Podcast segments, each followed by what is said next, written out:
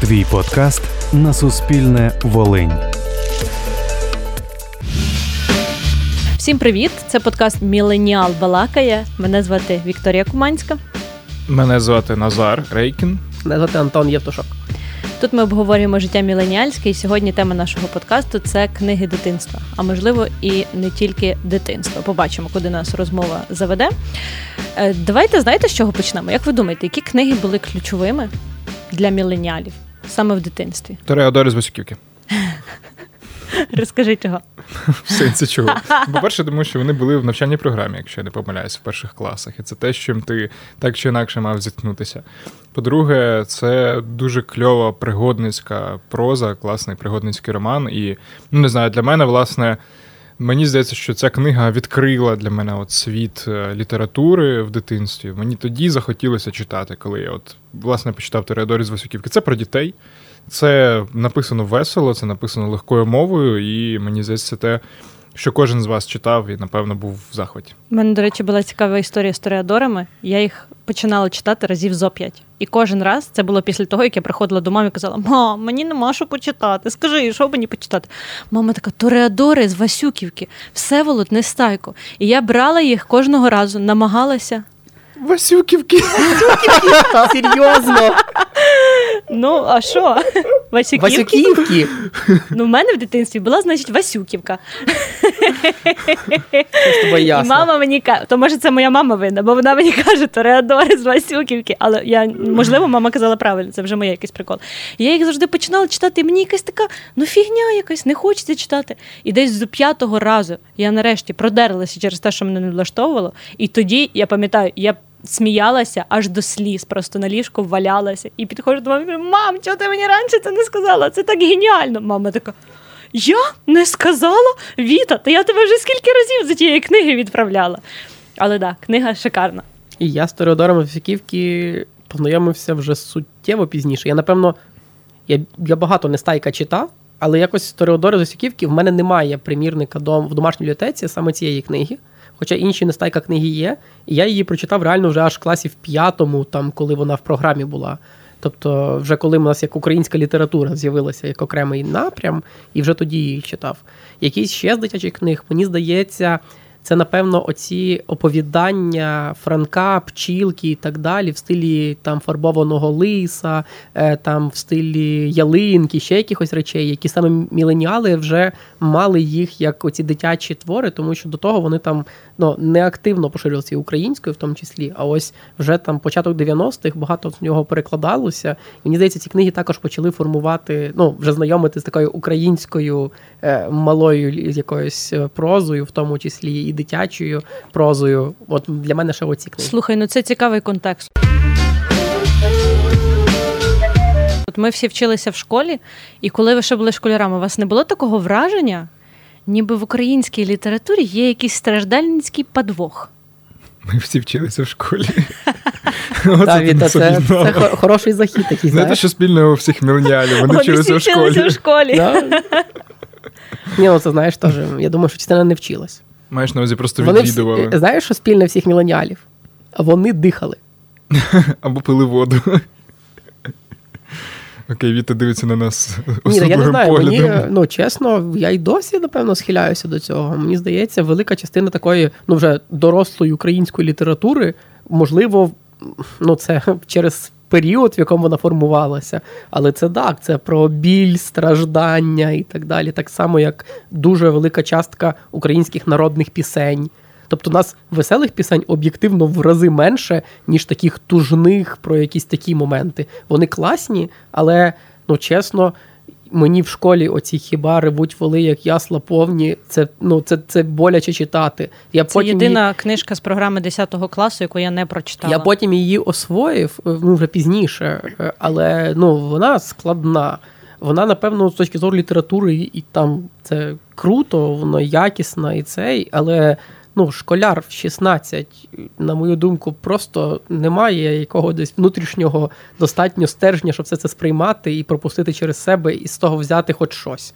Тобто це такі, як е, джунглі, через які він продирається постійно. Ну, я би, до речі, з цим посперечався. Не знаю, мені здається, що це доволі клішована думка, що вся українська література це от про страждання і про тугу.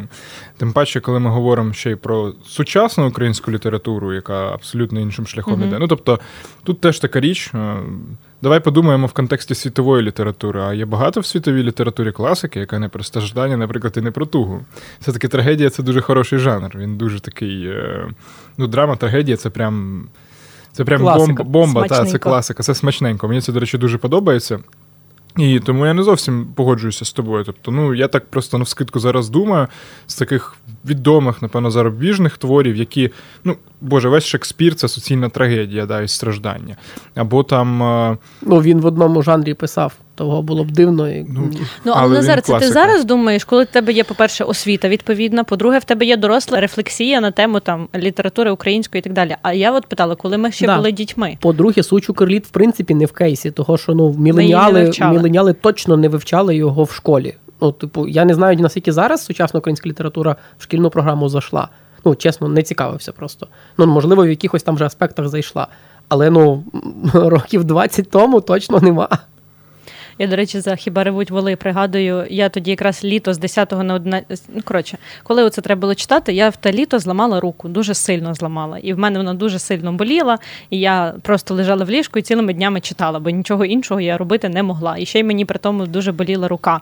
І я взяла собі, значить, всю літературку, яку нам була задана в школі там на літо, і підчитувала його потрошки. От тоді, до речі, землі Ольги Кобилянської прочитала і просто закохалася в це.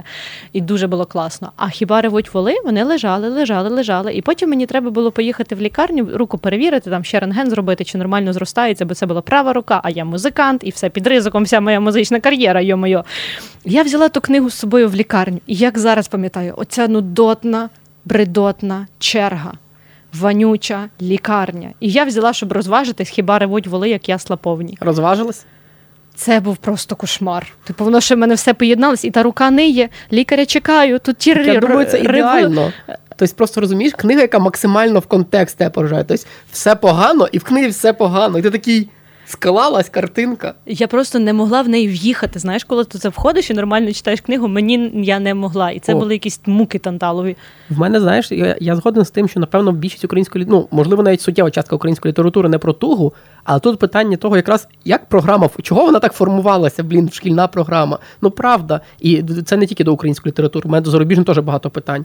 От того самого Маркеса є багато класних речей, а в програму входив Стереган з крилами, який відверто слабший. В Жюль Верна є багато класних речей, а в програму входив п'ятирічний капітан, який просто подобався ну, радянській владі колись, а я вже ну, пізніше вчився об'єктивно. Мгм. Я не розумію, за нащо його залишати, враховуючи, що є ну, які краще знайомлять тебе з творчістю твори. Мені інколи здається, що нам після школи нас в школі так навчають от літературі, читати літературу, думати про неї. Що коли ти вже виходиш з школи, тобі просто треба дати літературі ще один шанс, і тоді, можливо, воно залишиться з тобою. Ну, до речі, це проблема саме педагогів значною мірою, тому що ну, про українську літературу точно можна розповідати цікаво, Угу. вона точно може бути захоплюючою, вона точно. Ну, тобто, це все залежить від того, крізь яку призму ти цю інформацію подаєш. І, звичайно, наші викладачі, не викладачі, а вчителі, перепрошую. Тобто, так я от навчався. Повисили вас в статусі випадково. Ой. Я от навчався на філфеці, так, і власне е, моя викладачка, моклиця Марія Васильівна, вона казала, що ну, вона займається, ніби як, якось це називається. Не переатестацією, а підвищення навіть Підвищення кваліфікації. підвищення кваліфікації. Вчителі повинні час від часу знову і знову Це проходити атестація навчання. називається в якомусь Так, сенсі. так. І вона казала, що насправді найгірший її досвід це от зустрічатися з вчителями, тому що вчителі настільки зашорені, заангажовані в якісь там. Вони сидять в своїй такій будці і от не хочуть з неї вилазити. І насправді, ну мені здається, що проблема в першу чергу е, з вчителями, не стільки навіть з програмою, скільки з вчителями, які дивляться на неї крізь призму тієї освіти, яку вони здобували ще в радянському союзі. І проблема суто ще на методичному рівні. Ну, згадайте, ну може це дуже клішований буде Що хотів сказати автор? Типу, що хотів сказати автор? Ти такий, от це він такий неправильно. І Такий, чого? Ну, типу, або що ви бачите за цим персонажем? Ви описуєш, і це не яким чином це можна. Мені здається, просто проблема оцінок з літератури. Взагалі, мені здається, література це швидше має бути предмет, який е, ну Вибірковий? ні, ну він не має оцінюватися оцінками, тому що ну яким чином великою мірою те, це те, що ти власне думаєш про твір, який ти прочитав, і так далі. Це швидше, ну як як знаєте, в школі зараз там музика, образотворча і так далі. Вони ж ну там всі завжди всім відміну все одно ставлять, як би вони їх там. Ну я об'єктивно навряд чи на 11. Ні, повірте, це вже може ви цей, але я потім ще в педколеджі вчився, і нам прям говорили, що ти не можеш там в молодших класах з музики чи ще чогось ставити низьку оцінку в школі. Того, що ну, того, що так. Тому що це прибу принижує. генія Типу дитині. того, да. щось десь десь в тому в тому напрямку, принаймні. І мені здається, що це також проблема швидшого такого клішованого підходу до літератури, до її викладання. Не просто що там викладач погано розповідає. Він би міг розказувати там про якісь мемні типу історії з життя Шевченка, замість того, щоб розказувати там, скільки йому було років, коли його купили, скільки років було, коли його продали, і так далі. Uh-huh. І Він там розказував, які анекдоти травив Шевченко, коли там з Брюловим, типу, десь тоснячив в Петербурзі, наприклад. Це було веселіше би і сприймався би як такий е, чолов'яга, який Дітям живий. з класу. Ну, наприклад, да. ну, то Шевченка ж і потім все одно вчать. Я маю на увазі, що завжди можна підібрати якийсь інший підхід. Але ну, будемо чесними, це проблема не тільки вчителях. Е, в них реально дуже велике навантаження по кількості, і в них багато предметів, які треба викладати, тобто багато класів одночасно. І справді вони поступово переходять до механіки просто е, стандарту Шаблонної. шаблону. Ти це ти цю лекцію прочитав, придумав один раз, і тепер ти будеш її читати 30 років, поки не підеш з цієї школи на пенсію. Ну, того, що зазвичай більшість людей, які в школі там протрималися хоча б роки три, вони вже там от прям до переможного працюють. Ну, але. Школа нас ламала, але не змогла, бо ми все одно читаємо книги і любимо. І я, до речі, читала, що Боже, я сьогодні так нечітко говорю. Дикція в мене жахлива сьогодні. Просто ти слабка ланка сьогодні. Вийми жуйку, будь ласка. І слабка стать. Так. Ага, і що ще слабке? І ручки в мене слабкі. Ну це само собою. І все одно, попри те все, ми продовжуємо читати і любимо це діло робити, і навіть робимо, коли в нас є вільний час, от які ми хулігани. До речі, про українську літературу я тут згадав, прямо ти за це сказала. Про методологію, про вчителів ми говорили. Типова помилка теж українського вчителювання, не знаю, викладання української літератури в школах. Леся Українка, наприклад, от Леся Українка. Ми її всі знаємо з дитячих років як поетесу. Угу. Насправді вона драматург.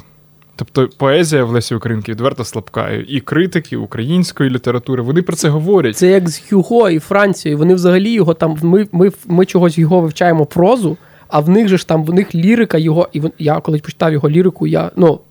Ти не захочеш читати його прозу, тому що його лірика просто неймовірна. Навіть в порівнянні там собор Польської богоматері, все круто, але лірика просто на голову вище. Абсолютно. Ну тобто, і з Лесі Українкою теж я пам'ятаю, це кліше, яке всі пам'ятають з дитинства. Маленька дівчинка почала писати рано, хвора на туберкульоз. Оця от історія Лесі Українки це історія поетеси, але не історія драматурга. А власне, драма в Лесі Українки це шикарна, модерна драма. Вона була так само в Європі одним з перших модерністів. Там тобто і публіцистика неї... непогана, я б сказав.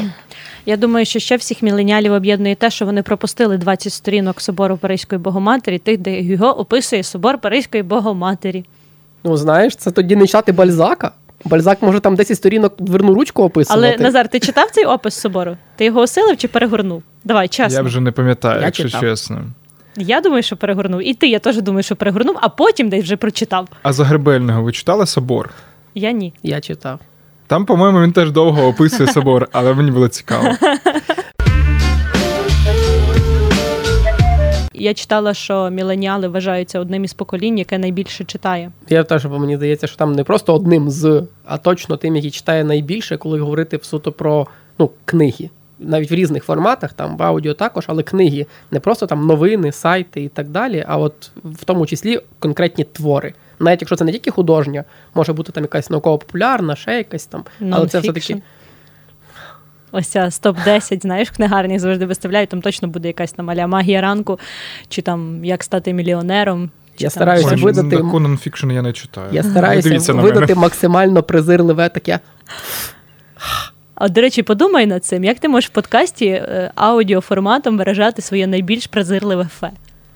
Я думаю, нам треба окремий звук для цього вставити. Ні, знаєш, окремо записати звук і такі є це. А ну спробуй продемонструвати цей звук. Не знаю. Має бути щось типу от такого дуже голосного, типу. Щось таке. Я пропоную вставляти вставку, знаєте, цю барабану. Туду. А, так. Клас.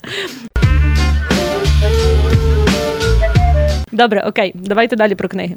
Ну, ми можемо сказати насправді про Гаррі Поттера. Тому що ми почали про книги дитинства, але якось так оминули тему самого Гаррі Поттера. Ставте, будь ласка, звук барабанів. При- Презирливо чмокнув Антон. Чмокнув.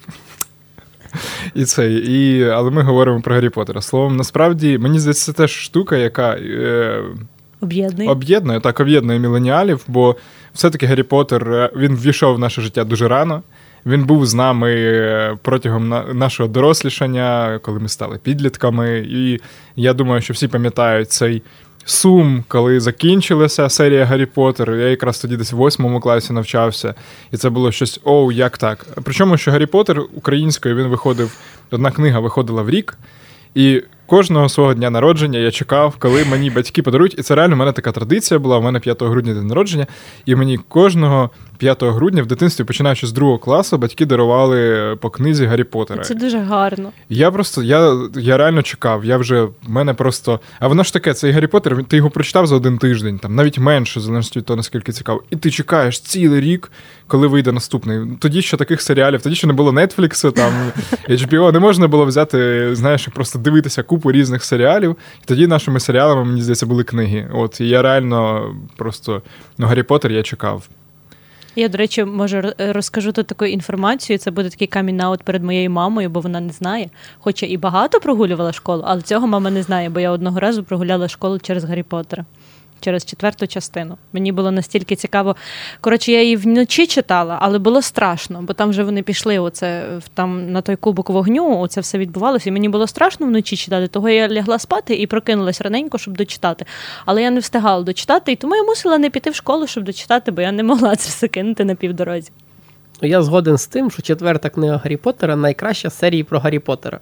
Опана. Це максимально висока оцінка. Ну, але сама серія то така собі. Е, ну, це моє суб'єктивне. Про це колись говорили. Віта, Віта, яка читала всю серію, і така, типу, експерт. Ми колись з нею е, Напилися. і грали в Вікторину по Гаррі Поттеру. І, коротше, просто в ноль, просто в суху. Це Віта нормально. взагалі не відстрелює в ній, насправді. То вона вроді там в курсі, як герой головних там звати, ото і на там хватить, знаєш. От це, до речі, моя чарівна властивість. Я думаю, що вона притаманна багатьом міленіалам забувати книги. Я реально, я за два роки прочитаю книгу. За два роки я можу її по-новому читати і отримати абсолютно таке саме задоволення. І знаєте що? Я прогулювала потім через Гаррі Поттера теж. Але це вже були в пари в університеті, коли я по Ерасмусу їздила навчатися в Польщу. Я тоді вирішила, «О, треба вчити польську мову. А давай-ка я буду читати щось максимально легке і захоплююче. Давай Гаррі Поттера буду читати. Ні, ну, і увага! понятно. Почекай. І я читала Гаррі Поттера польською, і я знову прогулювала пару. Тобто це цикл, бачиш? А скоро я буду прогулювати роботу, бо я вирішу перечитати Гаррі Поттера Ні, ще ну, раз. Я розумію механіку, я розумію механіку з школою, да? ну там тебе зловлять. Ну в університеті або на роботі. Ну нащо для цього прогулювати роботу?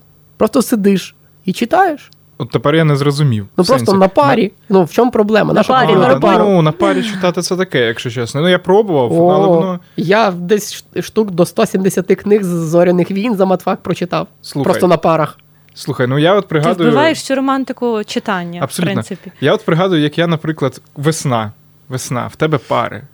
Але ти, і ти їдеш вранці в універ, але по дорозі в Не універ доїжджаєш. не доїжджаєш. Ти думаєш, знаєте що, така погода класна. Може, я краще не піду в цей клятий універ. Ти виходиш в парку, сідаєш на лавочку, дістаєш книгу. І оце, оце справжній кайф, коли ти їхав на пару і не доїхав до неї, бо ти сів читати. У мене теж була практика, коли я в коледжі навчався. е, Зранку не можна брати трубку від одногрупників. Тож ти їдеш в маршрутці вже на пари, і ти знаєш, що тобі хтось ранку перед парами дзвонить, то вони по-любому вже втікли і кажуть: виходь, каже, на дві зупинки раніше біля парку, а не біля, біля центрального входу в парк, а не біля педколеджу. Виходь тут, ми вже купили там, я не знаю, пакет вина, і типу будемо щось травити байки, якісь це. І ми і там в нас були. Ем, я не знаю, чи ви застали такі штуки книги-квести. Воно схоже на квести в вигляді ігор. Ну, наприклад, там книга, ти відкрив першу сторінку, і там тобі пише, ти там знаходишся щось в стилі Dungeons and Dragons. Я так я в таке грав на електронній книзі. Ага, ну типу, і там, ти- а це прикинь, на звичайній паперовій. Там, якщо ти знаєш таємницю трьох апельсинів, то виконай її. Такий згадує, так, я знаю, значить 50 сторінок вперед треба прогорнути. І там кор- на кожній сторінці купу завдань, і воно дуже дуже Чого класно це прийшло повз мене? Ну, справді, а ну е, нарадьте мені, що, США ця штука була просто космос. Вона там в початку 90-х так вистрілило, що там прям всі цим всі все гралися, і насправді якийсь ем, е, додатковий е, вибух настільних ігор такого характеру рольових якраз був ну, от, воно десь скорелювалося. Добре, повертаємося до книг. Насправді е, я згоден з тим. Насправ... Хоча я там, я, от, наприклад, перечитав Гаррі Поттера, і я напевно я припускаю, що з вас трьох я найбільше заглиблений в цей світ, тому що я там дивився Поттермор, типу форуми, я там дивився е, HPTV, типу, як окремий там є телеканали про Гаррі Поттер. Це, це Гаррі Поттер, типу Крин TV. крутий, я розшифровую. Антон крутий.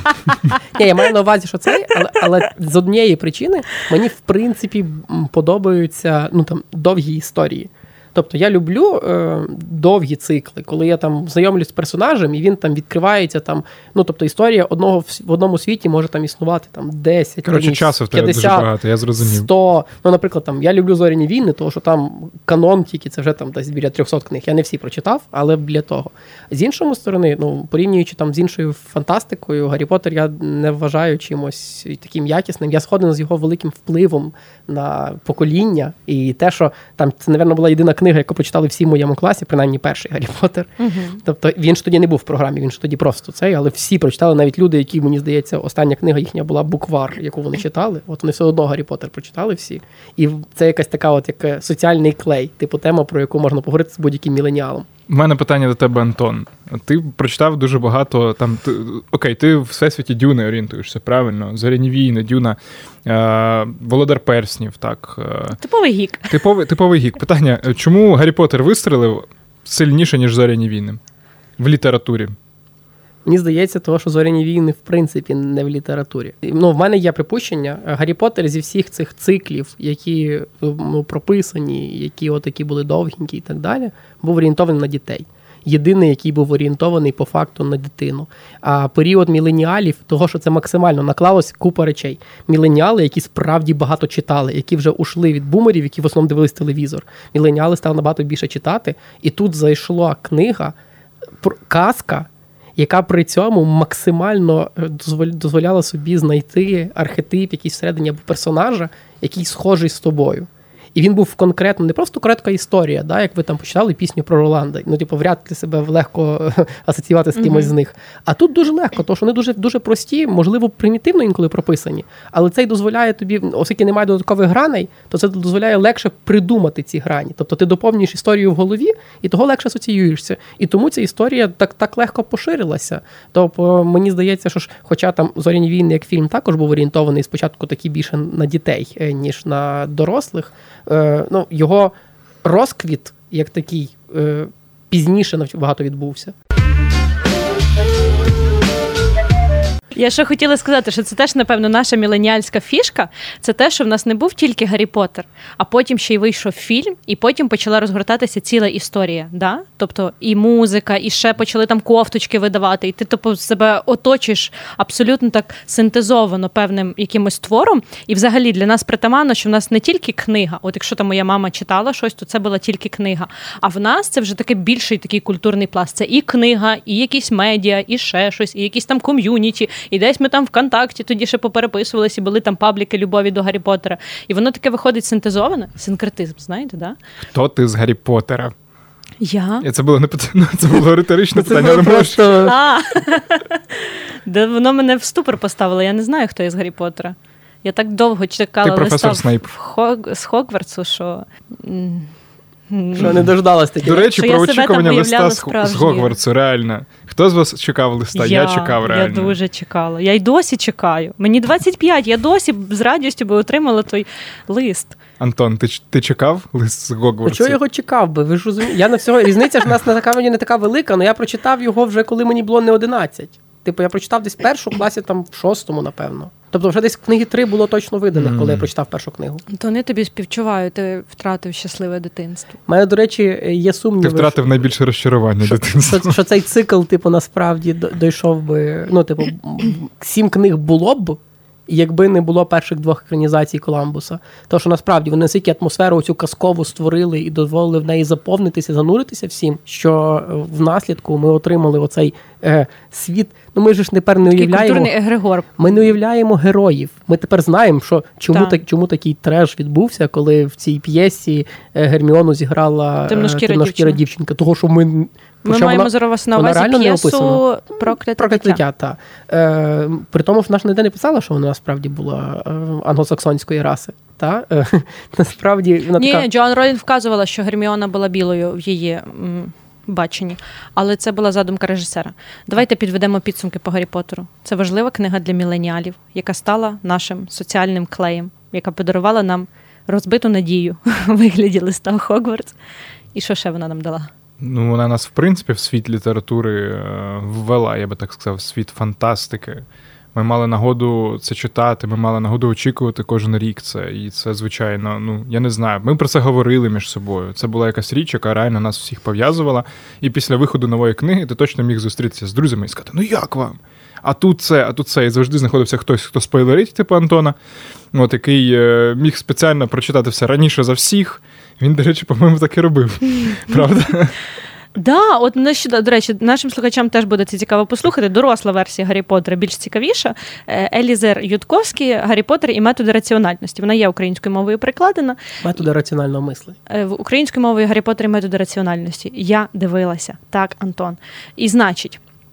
Я починаю, я її знайшла випадково на теренах інтернету. Чую, кажуть, крута книга. Думаю, треба почитати. Я починаю її читати, пишу Антону: глянь, дивися, що читаю. Гаррі Поттер і метод раціонального мислення. Це ж прям про тебе. Виявляється, Антон її вже раніше читав, але до кінця не дочитав, бо вона виходила як фанфік. І значить, і цей Її не найприємніший. існувало далі, ніж я її прочитав тоді, коли я читав. І тут наступає найприємніший момент дружби, коли ви разом читаєте одну книгу, зустрічаєтесь, ходите, п'єте каву да, в парку, прогулюєтесь і обговорюєте одну книгу. І я так насолоджувалася цим. Це так було приємно. І тут Антон вводить в цю ідилію спойлер. Такий, що я тебе ніколи за нього не чекайте, в книзі є Герміона питання. помре.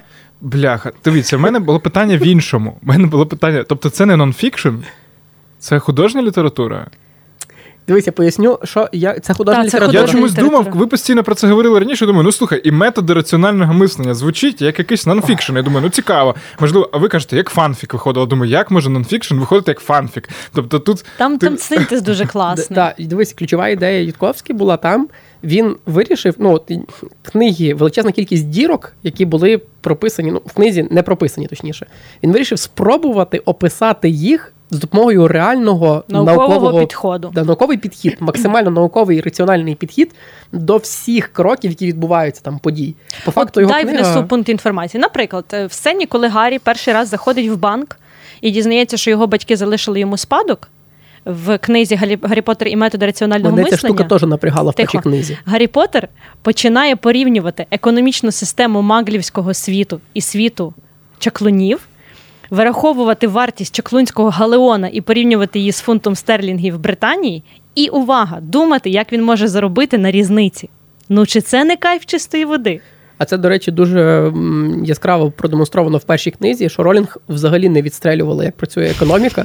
Тобто в неї так вона настільки така путаниця дика в цінах відбувалась. Ну тобто, це дуже дорого. А потім такі ти прикидуєш, ну це ну не може бути дорого, тому що інші товари, які вона описує, є дешевими в її описі, а вартують так само. І ти такий.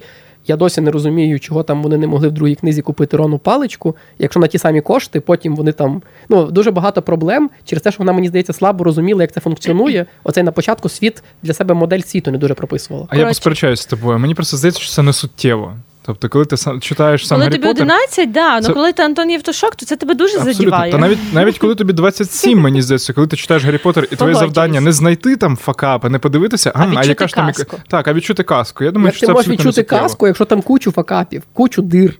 Запросто, тому що казка це, ну, типу, це фантазія. То це всі міф. наші казки логічно обґрунтовані. Просто от колобок це максимально логічно. Ну, між іншим, до речі, В смислі, казки, казки там реально взагалі все дуже без жартів, без жартів, казки абсолютно ну, такі утилітарні, прагматичні, Там стільки раціональні. алюзій, типу, з Ну, алюзії, речами. окей, але як ти поясниш, що кусок хліба отримав душу і свідомість? Ну, це метафора. Магія. Дивіться, що, про що я ще хотіла з вами поговорити. ну, ми як люди, які люблять читати. Я думаю, наші слухачі теж люблять читати, інакше б вони точно вже третій випуск не слухали, бо витерпіти ці всі бесіди про консюмеризм і інші речі це доволі складно, е, в принципі. Які у вас книжкові звички? І чи є у вас погані книжкові звички? А, можна дефініцію, дефініцію в студії. Що таке Давайте. книжкові У мене звички? навіть є життєва історія щодо дефініції. Одного разу я побачила, як моя мама читає і їсть одночасно. І я подумала: хм, цікава ідея, треба попробувати. Я попробувала. І в результаті в мене процес їжі, їдіння. Як це Приймання їжі. Споживання їжі. споживання їжі і читання настільки зліпилися, що коли в мене, наприклад, на обід був мій улюблений борщик, і я знала, що він дуже або макарони по-флотськи, це моя улюблена страва дитинства була. Я йшла до книжкової полиці. І вибирала якусь найулюбленішу книгу, найцікавішу, відкривала найцікавіший момент цієї книги, щоб під цю дуже смачну їжу в мене було дуже смачне чтиво. І це реально сформувалося в величезну погану звичку. І я досі з нею живу. І в мене досі є найсмачніші моменти найсмачніших книг, і вони дуже інтегровані з їжею. Навіть не знаю, що на це сказати. І це моя погана звичка. Бо, по-перше, псуються книги. Ну, То вже зараз я навчилася акуратно їсти. Але в дитинстві реально псувалися книги. Довго до цього йшла, да. знаєш. Ну, і це моя така книжкова звичка. Хтось там читає, от Антон на парах, наприклад, читав щось таке. Хтось тільки в ліжку. В когось є набір пост для читання книг в Ну, я думаю, що читання, ну я не знаю, наскільки це погана звичка. Для мене, напевно, читання було поганою звичкою. Бо ти посадив зір. Так, я сильно посадив зір, і зараз я паршиво бачу, і це було що там в дитинстві, того що я читав багато, я читав постійно. В мене бувало там, я не знаю, в навчанні в школі в мене я там міг там 5 годин в день читати в середньому. Типу, зараз там 3-4 години, але все одно я читаю всюди. Ну, за їжею, в мене прям такої асоціації ні. Е, бувало, ну, це має бути щось просто А настільки. читання в туалеті. Книга, наприклад, настільки, настільки захоплює, да, що ти просто не можеш відірватися, ти такого вертаєш, ти вкинув щось і пішов далі. Але це вже сталося вже коли в мене там був телефон з достатньо великим екраном, і я на ньому читав. Е, Того, що паперові книги за їжу я не читав, я би не зміг. Це просто блюзнірство. Тобто, Ну я, ти поясни, да. чого. Так, для мене прийняття книга це будь-яка книга друкована і так далі. Я там не роблю поміток на цих, що в мене відношення до цього як до певного такого і реліквій мається на увазі, тому що воно мені десь так в дитинстві. В мене там в діда була хороша бібліотека, в мене мама бібліотекарем все життя працює. Там буквально ну, закінчила школу.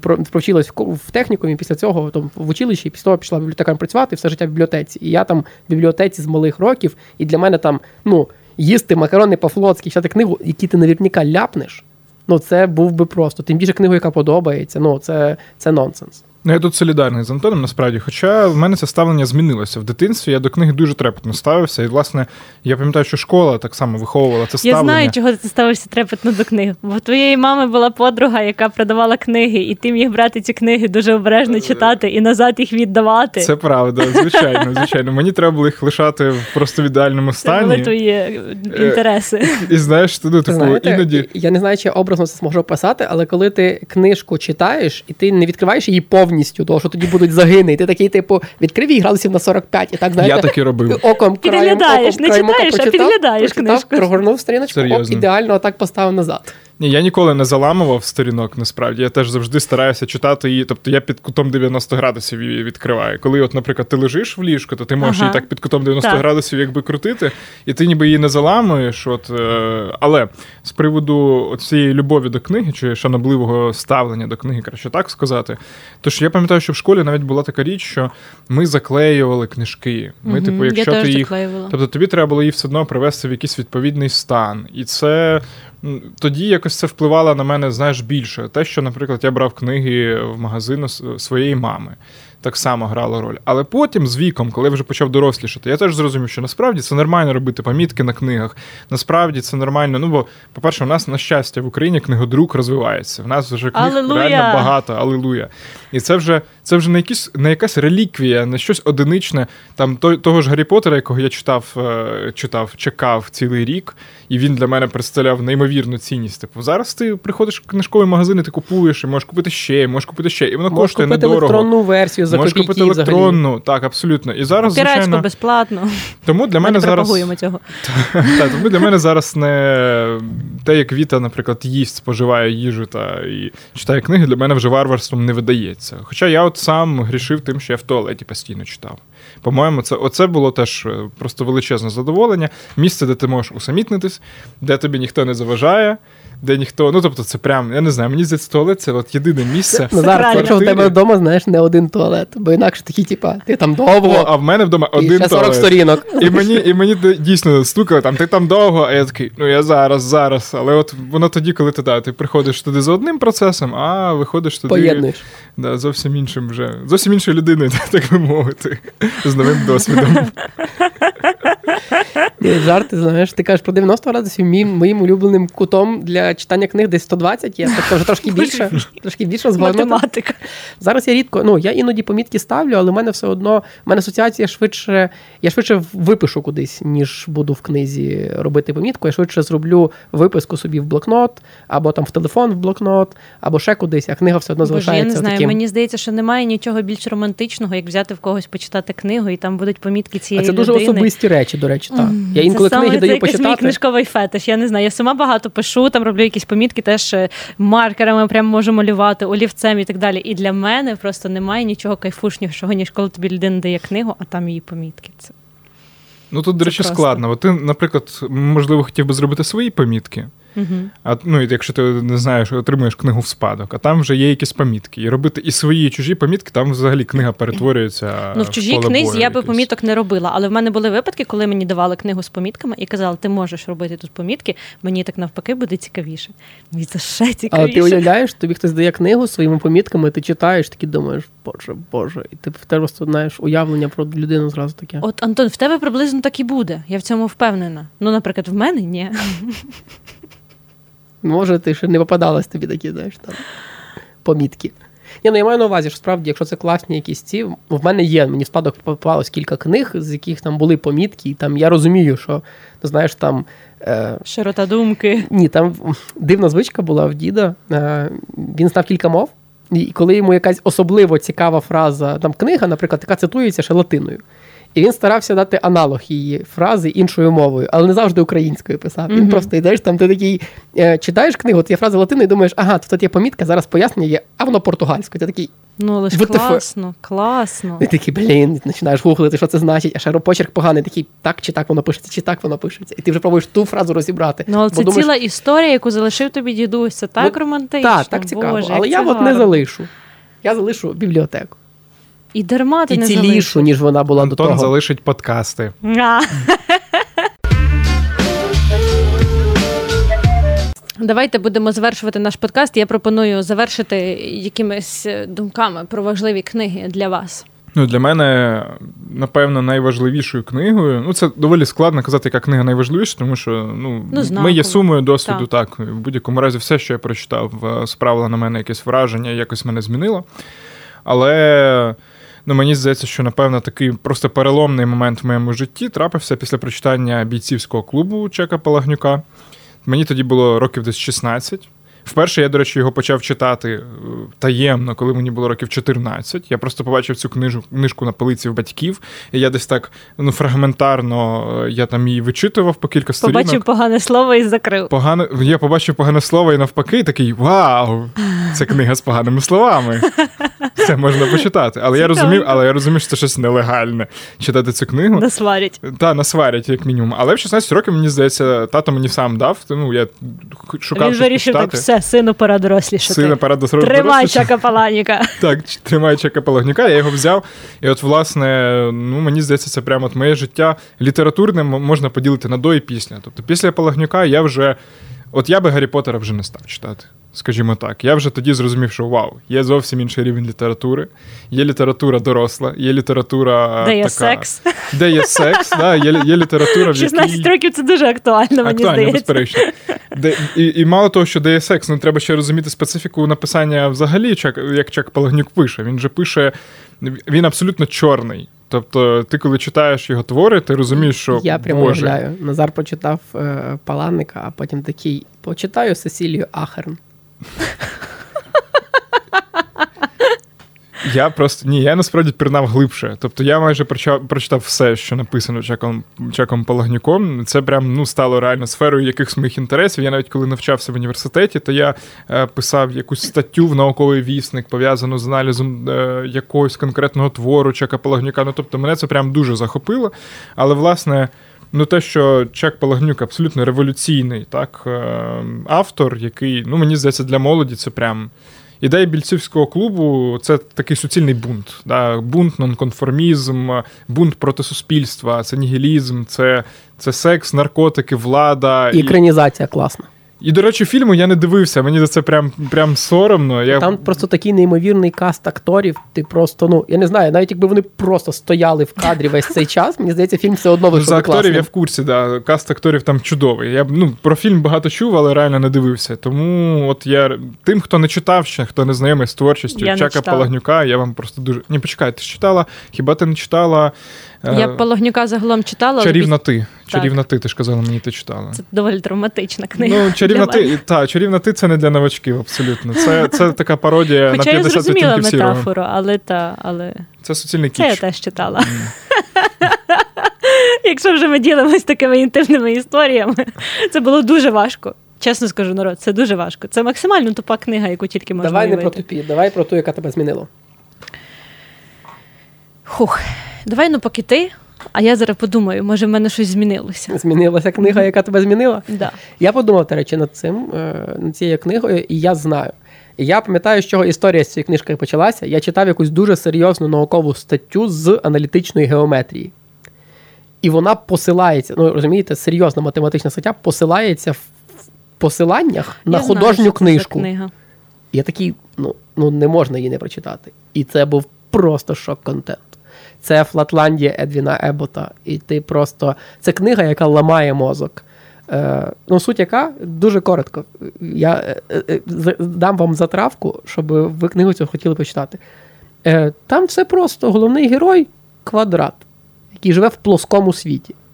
Він живе на площині. Він бачить Ну, все, що він бачить. так. Він все, що він бачить, ну ти просто знаєш, люди там в Флатландії, вони з Флетленд, типу, в- іншого автора плутають. Е, але ідея, е, що він бачить на площині, тобто він бачить тільки точки, відрізки і все. А сюжет там абсолютно адекватний, е, побудова критики тогочасного британського суспільства з критикою там релігії, влади і так далі. І це передано через те, що в якісь моменти його там проглючує, і йому в снах починають привиджуватися тривимірний, чотиривимірний, одновимірний, нульвимірний простори. І він це все проєктує, і ти просто читаєш, і коли ти пробуєш, ну, в звичайній книзі образи для тебе звичні.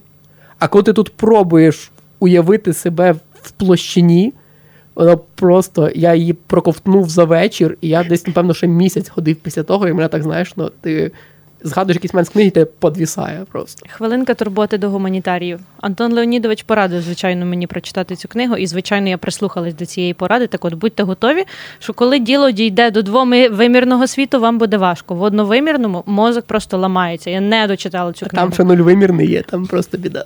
Мені було складно. Я е, знайшла книгу, вона більш моя дитяча, але вона була дуже важлива для мене. Ця книга білоруської авторки, звати її Людмила Рудблевська, називається вона Гра в Альбарутенію. Я абсолютно випадково її взяла в нашій міській бібліотеці, бо тоді вже мені шкільної бібліотеки було мало, я там все поперечитувала, вже було нецікаво, я почала ходити в дорослу бібліотеку. І я абсолютно випадково, беручи якісь там різні цікаві книги, серед них, до речі, тоді була чайка Джонатан Лівісон, пам'ятаю, в тому моєму наборі, бо я їх багато брала. І я якось випадково взяла цю гру в Альберотенію. І ця книга, я її дуже швидко прочитала. Вона була дуже цікава. Вона про так хоро- здорове поняття білоруської ідентичності і національності. І оскільки до того я знала про Білорусь тільки те, що моя мама вчилась в Білорусі, вона вчилася в місті Пінськ і розповідала мені там якісь ці речі. Я тоді була, ну знаю, мені може років 12-13 було. Але ця книга дозволила мені вперше подумати про те, що я українка. І для мене, я думаю, що ця думка була дуже-дуже сильно цінною. Бо от е, Круто. потім ми коли я поїхала в університет, на моєму першому курсі почалася революція гідності, і це все закрутилося, і воно продовжилося. Але це було те зерно. Бо от я питала, чи не залишив вас там такий слід неприємності українська література. В мене до того було ставлення як до, до українського всякого, типово ж таке шароварське, абсолютно. І якесь було таке, не знаю, неприємність. А з тих пір я зрозуміла, що я українка, і цього було достатньо для того, щоб потім дуже дуже велика кількість метаморфоз відбулася саме в мені. Дякуємо всім, хто дослухав подкаст до цього моменту. Yeah. Ви герої, ви дуже круті. Сподіваюся, вам було цікаво, ви дізналися щось нове. Е, Залишайте нам, будь ласка, коментарі. Пишіть, які книги вас змінили, які книги ваші улюблені. Якщо ви слухаєте це з айфона, будь ласка, поставте 5 зірочок на подкасті і напишіть коментар. А то там мій один коментар висить. Я його хотіла не палівно написати. Вийшло палівно. Ой. Ну, ми теж напишемо коментарі. У мене немає фону. Перекрийте мій палівний коментар, бо він дуже стидний. Може, я навіть подивлюсь зараз. От і з вами були Вікторія Куманська. Назар Рейкін. Та Антон Євтушок. Будьте здорові і розумні.